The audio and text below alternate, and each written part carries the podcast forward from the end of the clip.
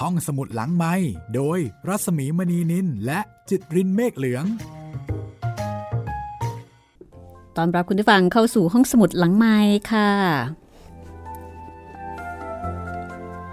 วันนี้จะเป็นตอนที่ 6 แล้วนะคะ ของหนังสือวาทะเจ้านายเล่าประวัติศาสตร์ของคุณสันสนีวีระสินชัย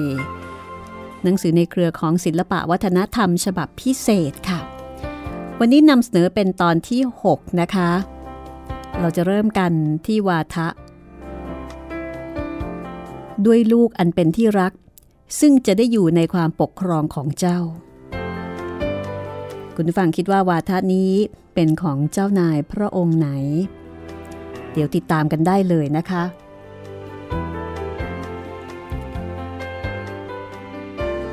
คุณฟังสามารถติดตามห้องสมุดหลังใหม่ได้ ที่นี่วิทยุไทย PBS ค่ะ www.thaipbsradio.com ถ้าคุณฟังพร้อมแล้วนะคะ ติดตามได้เลยค่ะ ในวันนี้ดิฉันได้เลือกอวาทะ ที่เป็นเรื่องที่มีความเกี่ยวข้องกันนะ มีความเกี่ยวเนื่องกัน รวบรวมไว้ให้คุณได้ฟังกัน แล้วถ้าเกิดฟังแล้วก็ชอบ ก็สามารถที่จะไปตามอ่านได้นะคะ หนังสือยังมีจำหน่ายในท้องตลาดค่ะ อยู่ในเครือของมติชนนะคะ กับหนังสือที่ชื่อว่า วาทะเจ้านายเล่าประวัติศาสตร์ ของคุณสันสนีวีระสิงห์ชัยนะคะ เอาละถ้าพร้อมแล้ว เราไปฟังกันเลยสำหรับวาทะแรกของตอนนี้ ด้วยลูกอันเป็นที่รัก ซึ่งจะได้อยู่ในความปกครองของเจ้า ที่มาที่ไปของวาทะนี้ มีเรื่องราวอะไรที่น่าสนใจ เชิญฟังได้เลยค่ะ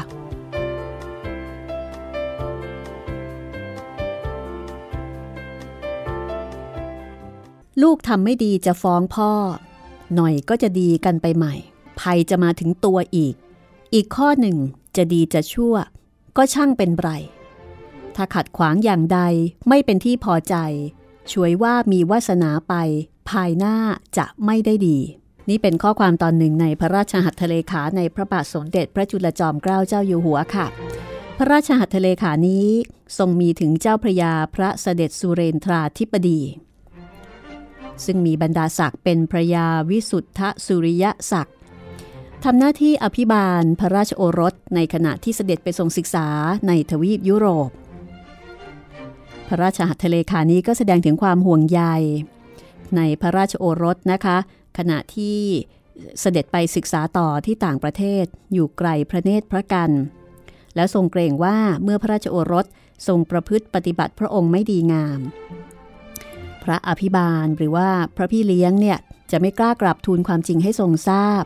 เพราะกลัวว่าเมื่อพระราชโอรสทรงเติบโตมีอำนาจต่อไปในภายภาคหน้าก็อาจจะกลับมาเป็นภัยกับตนเอง เพราะว่าพระราชโอรสอาจจะทรงผูกพระไทยเจ็บ แล้วก็มาคิดบัญชีทีหลังอะไรทำนองนั้นนะคะ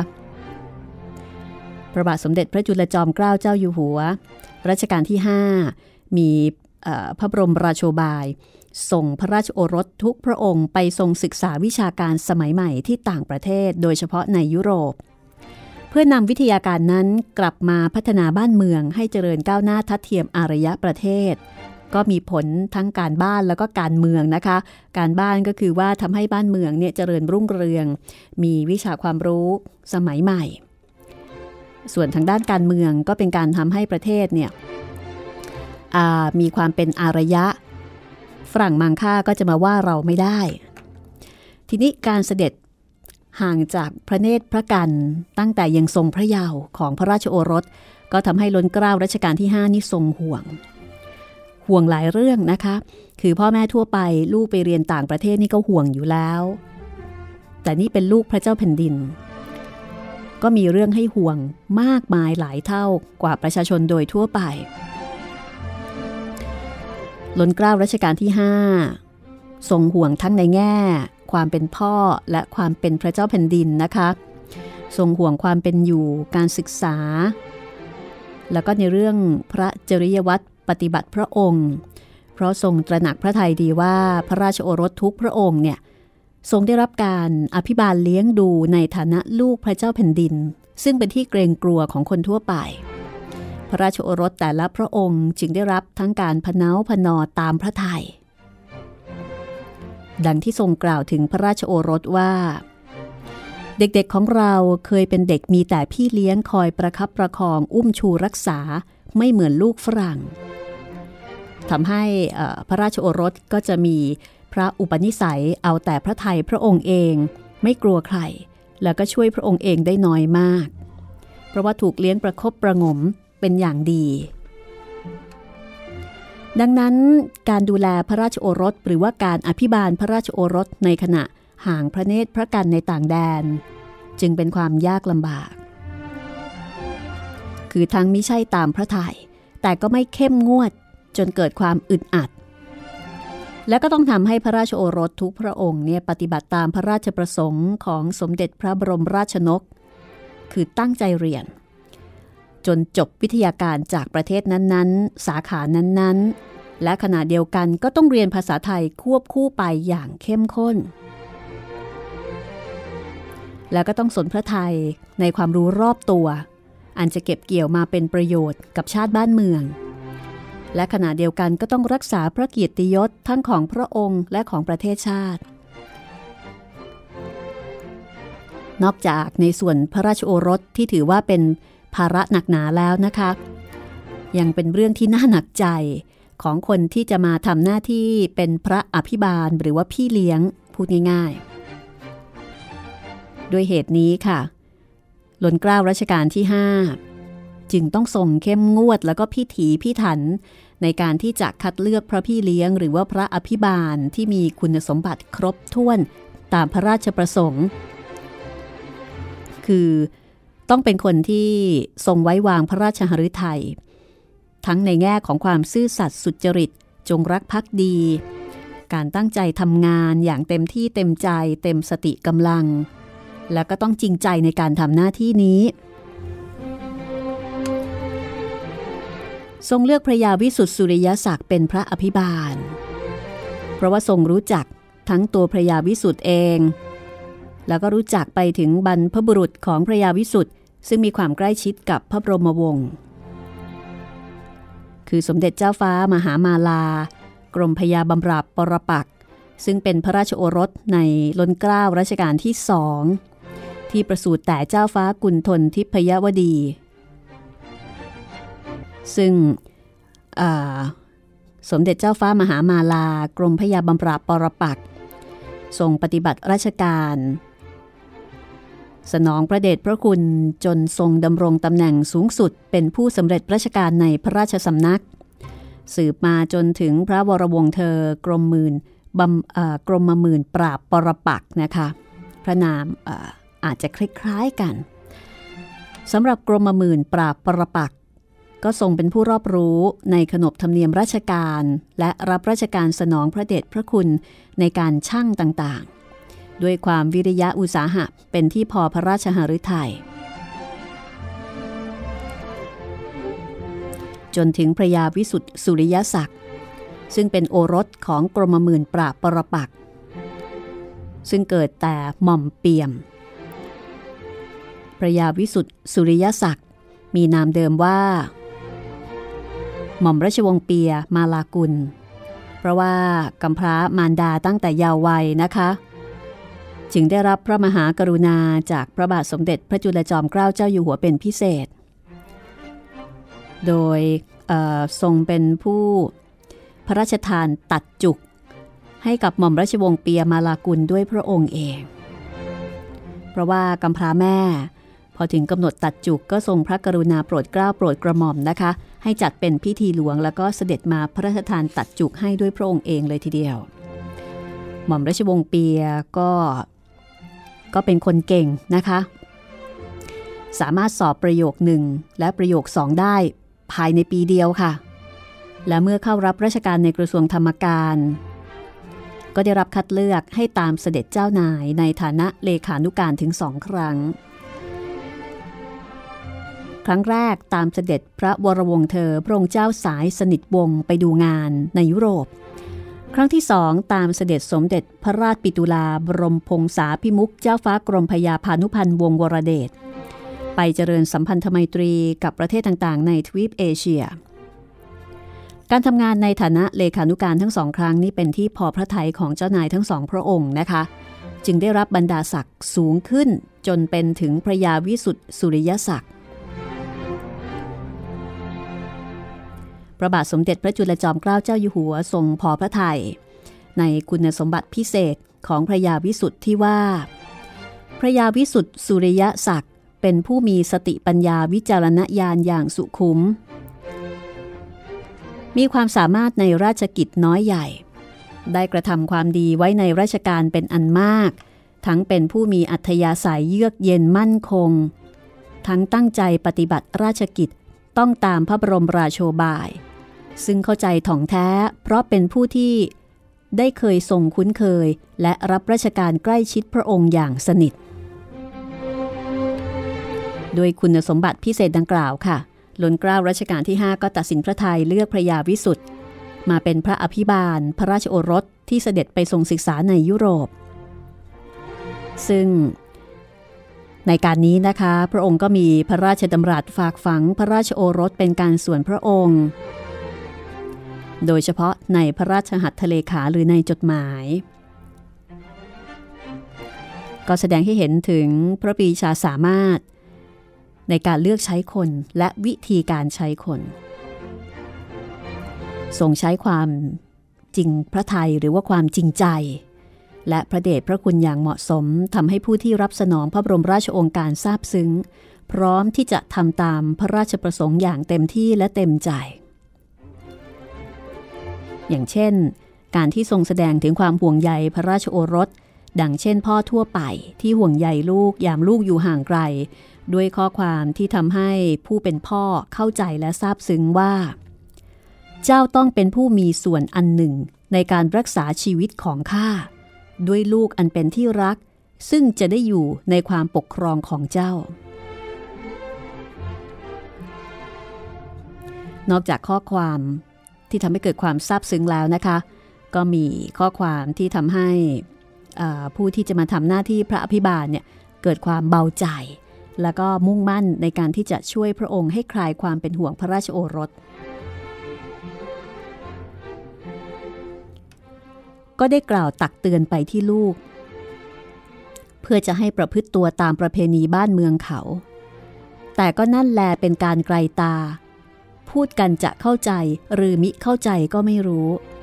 และจะทำตามหรือมิทำตามก็ไม่รู้ แต่ที่อยู่ใกล้ ๆ กันอย่างว่ายาก ทั้งนี้ก็สุดแต่วาสนาของเขา เพราะความมั่นใจอันใดก็ไม่มีที่มั่นใจนัก และยังทรงปรารบถึงความกลัว ให้พระยาวิสุทธ์ได้ทราบ อย่างเปิดเผยตรงไปตรงมานะคะ ลูกทำไม่ดีจะฟ้องพ่อ หน่อยก็จะดีกันไปใหม่ ภัยจะมาถึงตัว อีกข้อหนึ่ง จะดีจะชั่วก็ช่างเป็นไร ถ้าขัดขวางอย่างใดไม่เป็นที่พอใจ ช่วยว่ามีวาสนาไปภายหน้าจะไม่ได้ดี จากข้อความที่ทรงปารบความห่วงใยพระราชโอรสอย่างพ่อที่ห่วงใยลูก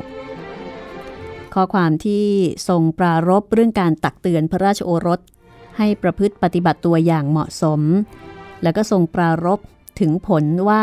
จะได้หรือไม่นั้นทรงไม่มั่นพระทยัยก็ทำให้พระอภิบาลเนี่ยเข้าใจแล้วก็เห็นพระราชหฤทัยมุ่งมั่น และปฏิบัติหน้าที่อย่างเต็มสติกำลังอยู่แล้ว ครั้นทรงปรารบถึงความกลัวที่จะมีผลกระทบถึงตัวพระอภิบาลในภายภาคหน้า ก็ยิ่งทำให้พระอภิบาลรู้สึกถึงความจำเป็นที่จะต้องปฏิบัติตามพระราชประสงค์นั้นอย่างเคร่งครัด ซึ่งผลของพระปีชาสามารถในล้นเกล้ารัชกาลที่ 5 และความซื่อสัตย์จงรักภักดีของพระยาวิสุทธิสุริยศักดิ์ก็เป็นส่วนสำคัญส่วนหนึ่งที่ทำให้พระราชโอรสทุกพระองค์ ที่ทรงศึกษาในยุโรปประสบความสำเร็จในการศึกษาอย่างสมบูรณ์ตามพระราชประสงค์ ในหนังสือนี้มีรูปของเจ้าพระยาพระเสด็จสุเรนทาธิปดีด้วยนะคะ หม่อมราชวงศ์เปียมาลากุลท่านเท่มาก ๆ เลย ว่าถ้าต่อไปนะคะ เจ้าพึงรู้เถิดว่าพ่อเชื่อในความฉลาดของเจ้ามาก พ่อเชื่อว่าเจ้าจะทำได้ พ่อจะให้พระยาเทพอรชุนไปทำงานกับลูกด้วย นี่เป็นบาทะ ของล้นเกล้ารัชกาลที่ 5 อีกเช่นกัน แต่ว่าเป็นวาทะ เป็นข้อความที่ทรงกล่าวกับพระราชโอรสพระองค์ไหน ให้คุณฟังลองเดานะคะ แล้วเดี๋ยว หลังจากพักรายการ ช่วงหน้าจะกลับมาเฉลย ว่า วาทานี้ทรงกล่าว กับพระโอรสพระองค์ไหน ทิ้งท้ายในช่วงที่แล้วด้วยวาทะ พ่อเชื่อว่า เจ้าน่าจะทำได้ พ่อจะให้พระยาเทพอรชุนไปทำงานกับลูกด้วย และก่อนหน้านี้ก็มีวาทาที่ว่า เจ้าพึงรู้เถิดว่า พ่อเชื่อในความฉลาดของเจ้ามาก คุณผู้ฟังพอจะเดาได้ไหมคะ ว่านี่เป็นพระราชดำรัสที่รนเกล้ารัชกาลที่ 5 ตรัสกับพระราชโอรสพระองค์ไหน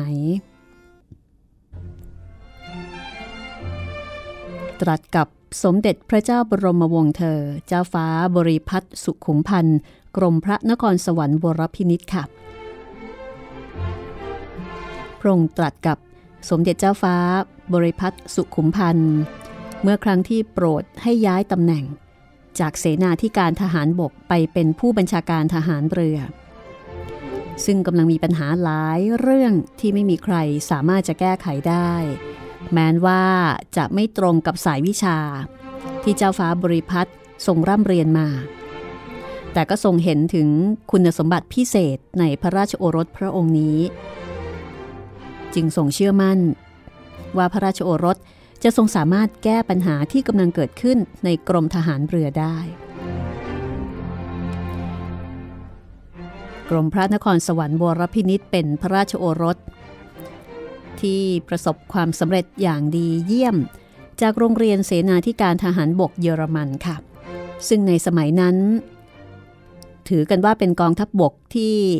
แข็งแกร่งเกรียงไกรที่สุดในภาคพื้นยุโรปเลยทีเดียว พระองค์จึงทรงเป็นความหวังของสมเด็จพระบรมราชนก ในการที่จะเสด็จกลับมาช่วยงานราชการบ้านเมือง ตามความรู้ที่ทรงศึกษามา ซึ่งล้นเกล้ารัชกาลที่ 5 ตรัสเสมอมาว่า เจ้าพึงรู้เถิดว่าพ่อเชื่อในความฉลาดของเจ้ามาก ทรงเข้ารับราชการครั้งแรกในตำแหน่งเสนาธิการทหารบกกรมยุทธนาธิการทหารบก ดำรงพระยศเป็นนายพลตรีราชองครักษ์ทรงรับราชการตำแหน่งนี้ไม่ทันถึงปี กรมทหารเรือก็มีปัญหาหลายประการ แล้วก็ไม่มีใครจะสามารถแก้ปัญหานี้ได้ เช่น ปัญหาที่กรมทหารเรือเป็นหนี้ห้างอีสเอเชียติกเป็นจำนวนมาก พระบาทสมเด็จพระจุลจอมเกล้าเจ้าอยู่หัว จึงโปรดให้พระโอรสพระองค์นี้นะคะ ย้ายจากกรมยุทธนาธิการทหารบกมาดำรงตำแหน่งผู้บัญชาการทหารเรือ แม้ว่าในขณะนั้นพระราชโอรสมีพระชนสาเพียง 23 ปี คือถ้าในสมัยปัจจุบันก็ต้องถือว่า เป็นอายุที่น้อยมากนะคะ กับตำแหน่งที่มีภาระรับผิดชอบมากมายใหญ่หลวง การที่ให้พระราชโอรสพระองค์นี้ส่งย้ายมารับตำแหน่งผู้บัญชาการทหารเรือ แล้วก็ต้องแก้ปัญหาใหญ่ ๆ ที่ไม่มีใครแก้ได้เนี่ยก็แสดงว่าพระองค์ทรงทรงมั่นพระไทยทรงมั่นใจนะคะ ว่าพระราชโอรสพระองค์เนี้ยมีคุณสมบัติที่ถึงพร้อมในการที่จะแก้ปัญหา ซึ่งว่ากันว่า พระคุณสมบัติที่สำคัญก็คือพระอัธยาศัยที่ละมุนละม่อม แต่ว่าเป็นคนเด็ดขาด มีระเบียบวินัย รู้จักประสานประโยชน์ ดังนั้นจึงทรงมั่นพระไทย แม้ว่า เจ้าฟ้ากรมพระนครสวรรค์วรพินิษเนี่ย พระองค์ไม่ได้เรียนมาทางด้านทหารเรือก็ตาม คือแม้ว่าการทหารเรือเนี่ยไม่ใช่สายงานที่ส่งเชี่ยวชาญ แต่ล้นเกล้ารัชกาลที่ 5 ก็ส่งส่งเชื่อใจนะคะ พ่อเชื่อในอัจฉาสัยของเจ้าว่า เมื่อได้เข้าในสมาคมคงจะเป็นที่พอใจของคนมาก เมื่อเสด็จไปถึงกรมทหารเรือแล้ว ก็ไม่ทรงทราบว่า จะจัดการอย่างไร เพราะว่าหาหลักฐานข้อบังคับคำสั่ง แบบแผนที่จะปฏิบัติราชการไม่ได้แม้แต่อย่างเดียว บันทึกคำสั่งก็ไม่มีเลย ปฏิบัติงานกันอย่างงานบ้าน ใครเคยทำอย่างไรก็ทำไปตามเคยและประการสำคัญที่ทำให้งานในกรมทหารเรือไม่สามารถจะดำเนิน ไปข้างไหนได้ ก็คือการที่ข้าราชการรุ่นเก่า แล้วก็ข้าราชการรุ่นใหม่ ต่างไม่ยอมรับแนวคิดและการปฏิบัติของแต่ละฝ่าย คือต่างฝ่ายต่างก็ไม่ยอมกัน ดังที่ทรงเล่าว่า พวกหัวหน้าหน่วยเหล่านั้นก็ไม่พูดกัน เพียงนั่งทำงานอยู่คนละห้อง มีเรื่องอะไรควรจะถามกันด้วยวาจา ก็ต้องเขียนจดหมายถามกัน ซึ่งก็ทำให้งานล่าช้าพระองค์ก็ทรงใช้ระยะเวลา ศึกษาวิธีการบริหารงานภายในของกรมทหารเรือ จนกระทั่งทรงพบรูรั่วของการใช้จ่ายเงินแทบทุกหน่วย ตั้งแต่เรื่องเล็กๆ ไปจนถึงเรื่องใหญ่ ๆ คือตั้งแต่เรื่องประเภทซื้อกล้วยหอม ไข่ไก่มะนนาวฟืนอของเหล่านี้เนี่ยสำหรับจ่ายให้เรือรบ แล้วก็กัปตันประจำเรือรบนะคะ สินค้าเหล่านี้ห้างอีสเอเชียติก เป็นผู้ผูกขาดจัดส่งมาช้านาน อาหารและฟืนทั้งหมดสามารถซื้อได้ที่ตลาดในราคาที่ถูกกว่า ก็โปรดให้แก้ปัญหาด้วยการซื้อจากพ่อค้าขายส่งโดยตรงด้วยวิธีเรียกประมูลทำให้ทั้งค่าอาหารและฟืน ที่เคยซื้อแพงโดยไม่จำเป็น ได้รับการแก้ไขในครั้งนั้น นอกจากนี้ก็ทรงพยายามตัดรายจ่ายที่ไม่จำเป็น ซึ่งถือปฏิบัติกันมาช้านานจนกระทั่งไม่รู้ถึงวัตถุประสงค์เดิมนะคะ ก็โปรดให้มีการเปลี่ยนแปลง เช่น การที่ทหารบางหน่วยมีสิทธิ์ ในการรับประทานอาหารที่หน่วยงาน เพราะความจำเป็นในขณะนั้น แต่ทีนี้พอปฏิบัติสืบต่อกันมา ก็มีการเปลี่ยนแปลงให้ประโยชน์แก่ผู้มีสิทธิ์เพิ่มขึ้น คือสามารถเบิกข้าวไปกินที่บ้านได้ ต่อมาก็เบิกเพิ่มเผื่อครอบครัว แล้วก็ถือปฏิบัติกันเรื่อยมา โดยลืมวัตถุประสงค์เดิม ก็ส่งแก้ปัญหาโดยออกกฎ ให้มีสิทธิ์รับประทานเฉพาะตัวภายในหน่วยงานเท่านั้นคือกินได้เฉพาะคนที่ทำงาน ไม่สามารถที่จะเบิกเผื่อแผ่ไปถึงครอบครัวที่บ้านได้นะคะหรือแม้แต่การแอบอ้างเบิกอาหารอย่างต่อเนื่อง ซึ่งปฏิบัติกันมาช้านาน เพราะว่าเจ้าหน้าที่ละหลวมไม่เคยตรวจสอบถึงที่มาที่ไปของการเบิก ได้แก่กรณีเบิกอาหารจากกองทัพเรือ เพื่อนำไปเลี้ยงพวกเลข ซึ่งทำหน้าที่ดูแลวังสวนดุสิตขณะดำเนินการก่อสร้าง จนสร้างวังเสร็จเรียบร้อยแล้ว ก็ยังคงมีการเบิกอาหารไปเลี้ยงอยู่ ดังที่ทรงเล่าว่า มีเรือประทุนลำหนึ่ง มีเจ้าหน้าที่มาเบิกอาหารสำหรับเลขทหาร ล้อมวัง 200 คน ซึ่งทำงานอยู่ในสวนดุสิตโดยพระบรมราชโองการให้ทหารเรือเลี้ยง ได้จ่ายกันมาแต่เมื่อใดไม่มีใครทราบ เมื่อรับอาหารเสร็จแล้วก็เข้าไปในคลองมอนไม่ทราบว่าคนกินอยู่ที่ไหน จึงรับสั่ง ให้คนที่ทำหน้าที่จ่ายสเสบียง ถามผู้มารับสเสบียง ว่านำไปเลี้ยงใคร ที่ไหนแล้วก็จำนวนเท่าไหร่ ให้ทำบัญชีมายื่น ถ้าไม่มีบัญชีก็จะไม่จ่ายให้ ตั้งแต่นั้นมาเรือลำนั้นก็หายไป คือถึงแม้ว่าจะเป็นเรื่องเล็กน้อย แต่ก็เป็นรายจ่ายที่กรมทหารเรือเสียไปปีละมาก ๆ ทุกปี โดยไม่ได้รับประโยชน์เท่าที่ควร คือมีรูรั่วเยอะ ในส่วนระเบียบการเบิกจ่ายเงินจากงบประมาณ ซึ่งเป็นเรื่องใหญ่ของหน่วยงาน ก็ทรงพบว่า ระบบระเบียบเนี่ยไม่รัดกุม การเบิกจ่ายขึ้นอยู่กับความพอใจของนายทหารชั้นผู้ใหญ่ อย่างเช่น การซื้อครุพันเครื่องใช้ภายในกองทัพ ถ้าเป็นที่พอใจของนายทหารเรือ ก็จะมีการจัดซื้อโดยไม่คำนึงถึงประโยชน์ที่กองทัพจะได้รับ พระองค์ก็ให้สำรวจครุพันธ์ที่ค้างอยู่ยังไม่ได้ใช้ประโยชน์ และโปรดให้คืนครุพันธ์เหล่านั้นไปยังห้างที่ซื้อมา ต่อจากนั้นก็โปรดให้วางระเบียบการเบิกจ่ายซื้อครุพันธ์ต่างๆ ให้รัดกุมตามความจำเป็น และเมื่อโปรดให้สำรวจบัญชีเบิกจ่าย ก็พบว่ามีเงินขาดบัญชีปีละมาก ๆ โดยไม่มีหลักฐาน เพราะว่าไม่มีระเบียบการเบิกจ่ายที่รัดกุมรอบคอบพอ บางครั้งผู้ใหญ่ต้องการเบิกเงิน ผู้น้อย เกรงใจ เกรงกลัว ก็ยอมให้เบิกโดยไม่ต้องใช้หลักฐาน บางครั้งก็พบหลักฐานการเบิกที่เรียกว่า ขอยืมเงินชั่วคราว แต่ไม่มีการใช้คืน และยังมีการยักยอกของพนักงานรักษาเงิน ก็ทำให้งบประมาณกองทัพเนี่ยสิ้นเปลืองไปโดย โดยใช่เหตุโดยไม่เกิดประโยชน์ กรมพระนครสวรรค์วรพินิจก็ทรงแก้ปัญหา ด้วยการจัดระเบียบวิธีเก็บเงินจ่ายเงินสมัย โปรดให้ออกแบบบัญชีใหม่ให้รัดกุมเป็นระบบชัดเจน ป้องกันการรั่วไหลจากการทุจริตวิธีต่างๆ และปัญหาสำคัญก็คือว่า ทรง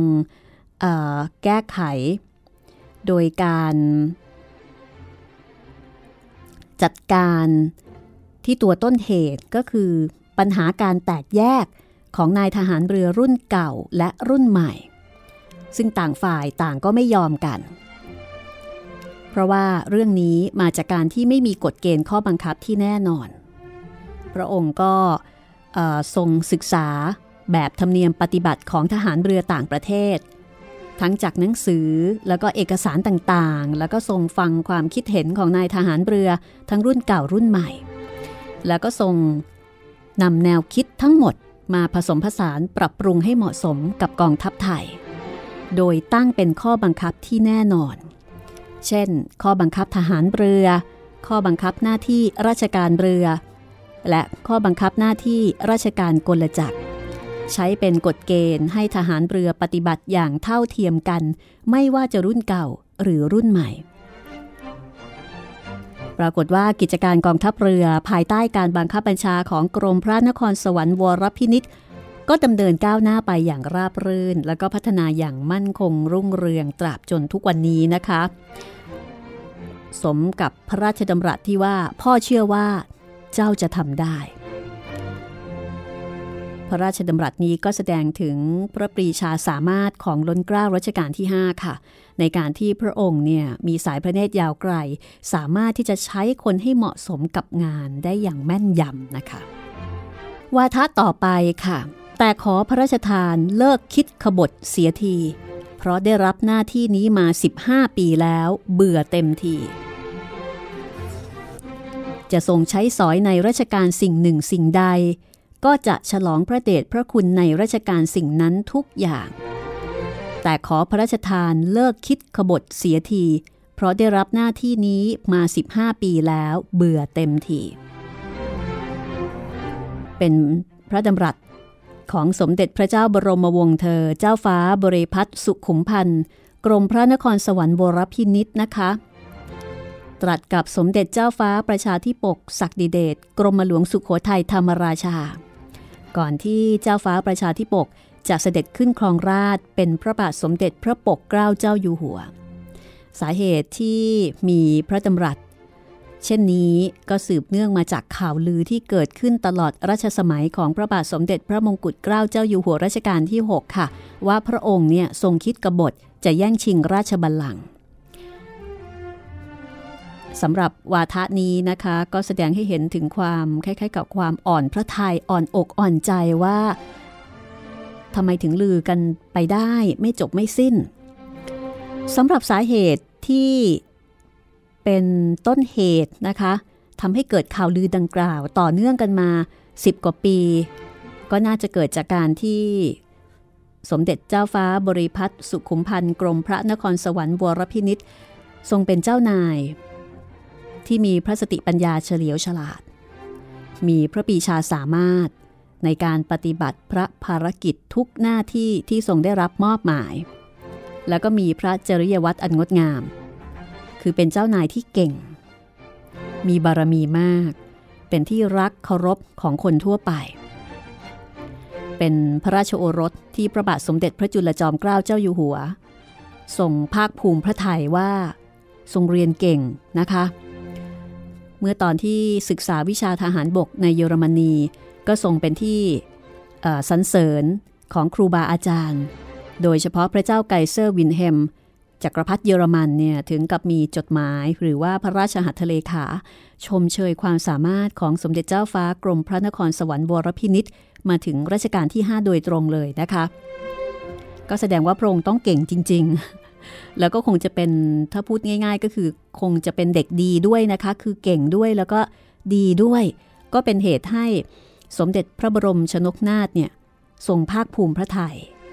แล้วก็วางพระไทยในพระราชโอรสพระองค์นี้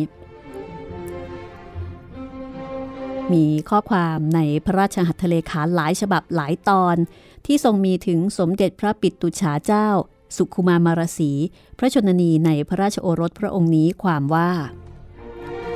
เกือบรับประกันได้ว่า ลูกเราคนนี้ไม่เสียคนเลยเป็นอันขาด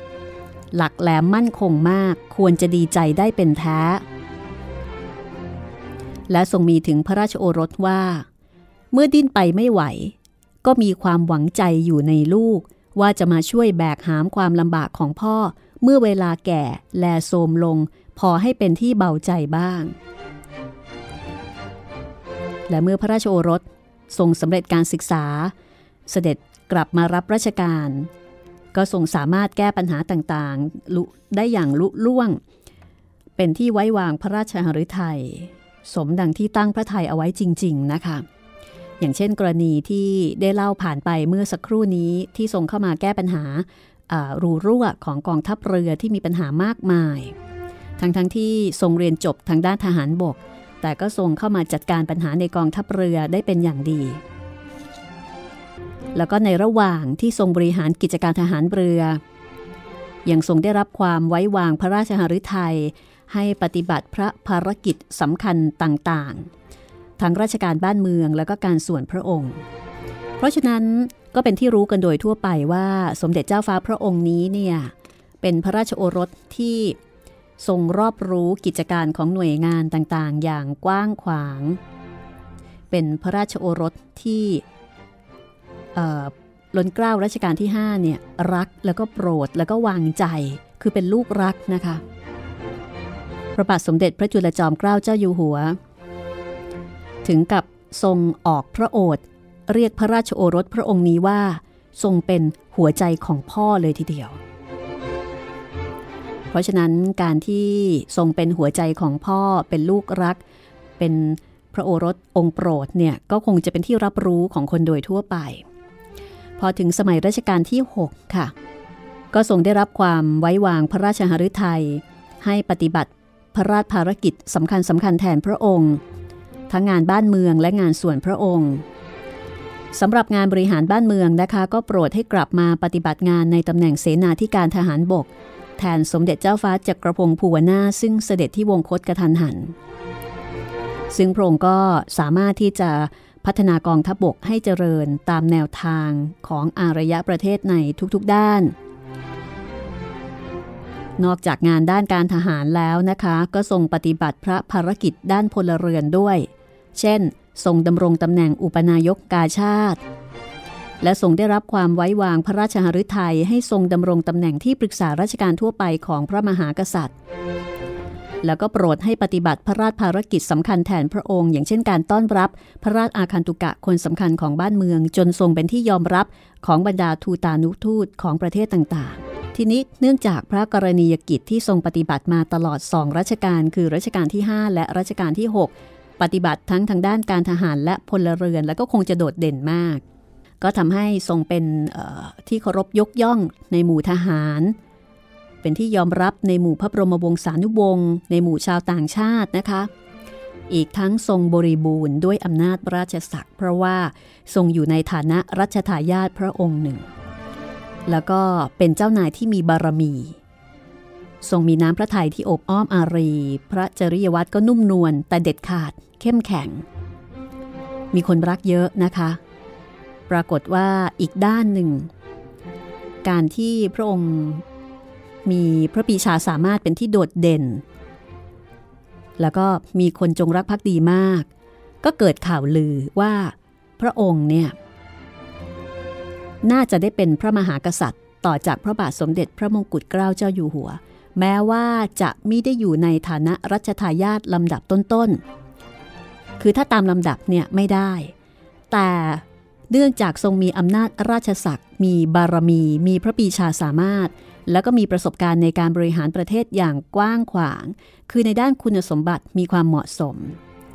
ในขณะที่องค์รัชทายาทตามพระราชประเพณีขณะนั้น คือหลังจากที่สิ้นรัชกาลที่ 6 แล้วเนี่ยนะคะ ก็เหลือเพียงสมเด็จเจ้าฟ้าประชาธิปก คือล้นเกล้ารัชกาลที่ 7 ที่ขณะนั้นยังมีพระชนมายุน้อย ประสบการณ์การบริหารประเทศก็ยังน้อย ก็เลยเกิดข่าวลือนะคะว่า สมเด็จเจ้าฟ้ากรมพระนครสวรรค์เนี่ยจะทรงคิดขบฏแย่งชิงราชบัลลังก์แม้จะทรงเสียพระทัยกับข่าวลือ แต่ก็ยังทรงมุ่งมั่นที่จะทำงานต่อไปจนสิ้นแผ่นดินพระบาทสมเด็จพระมงกุฎเกล้าเจ้าอยู่หัว จนกระทั่งสมเด็จเจ้าฟ้าประชาธิปก เสด็จขึ้นครองราชเป็นในหลวงรัชกาลที่ 7 พระองค์ก็คงจะอึดอัดพระไทยมาเป็นเวลานานนะคะ จึงทรงถือเป็นโอกาส ในอันที่จะกราบบังคมทูลปรับความเข้าพระไทย ถวายความจริงในพระไทยให้ทรงทราบถึงความจงรักภักดี และทรงลงท้ายคำกราบบังคมทูลว่า ขอพระราชทานเลิกคิดขบฏเสียที เพราะได้รับหน้าที่นี้มา 15 ปีแล้ว เบื่อเต็มที นี่เป็นพระดำรัส ของสมเด็จพระเจ้าบรมวงศ์เธอ เจ้าฟ้าบริพัตรสุขุมพันธ์กรมพระนครสวรรค์วรพินิษที่ตรัสกับสมเด็จเจ้าฟ้าประชาธิปกศักดิเดชกรมหลวงสุขโขทัยธรรมราชาค่ะ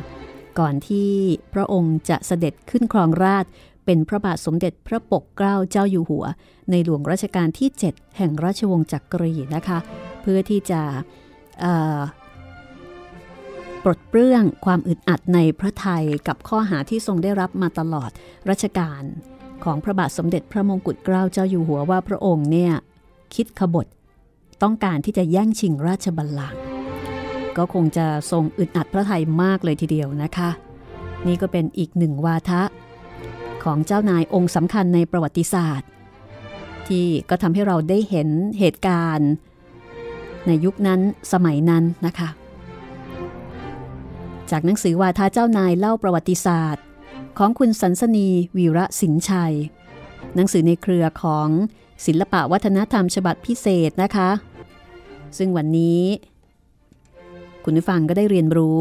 อย่างสนุกสนาน แล้วก็อย่างน่าสนใจนะคะไปหลายเรื่อง ตอนต่อไป จะเป็นวาทะของเจ้านายพระองค์ไหนอีก ติดตามได้ในห้องสมุดหลังใหม่ จากหนังสือวาทะเจ้านายเล่าประวัติศาสตร์ ของคุณสันสนีวีระสินชัยค่ะ วันนี้หมดเวลาของห้องสมุดหลังใหม่แล้ว ลาคุณผู้ฟังไปก่อนนะคะ อย่าลืมว่าประวัติศาสตร์นั้น เป็นเรื่องสำคัญที่น่าเรียนรู้ และการเรียนรู้ประวัติศาสตร์ ไม่ใช่เรื่องน่าเบื่อ เป็นเรื่องที่น่าสนุกด้วยซ้ำค่ะ เพราะนี่คือเรื่องของมนุษย์ เรื่องของเราเอง กับการเรียนรู้รากเหง้าความเป็นไทยของเรา สวัสดีค่ะ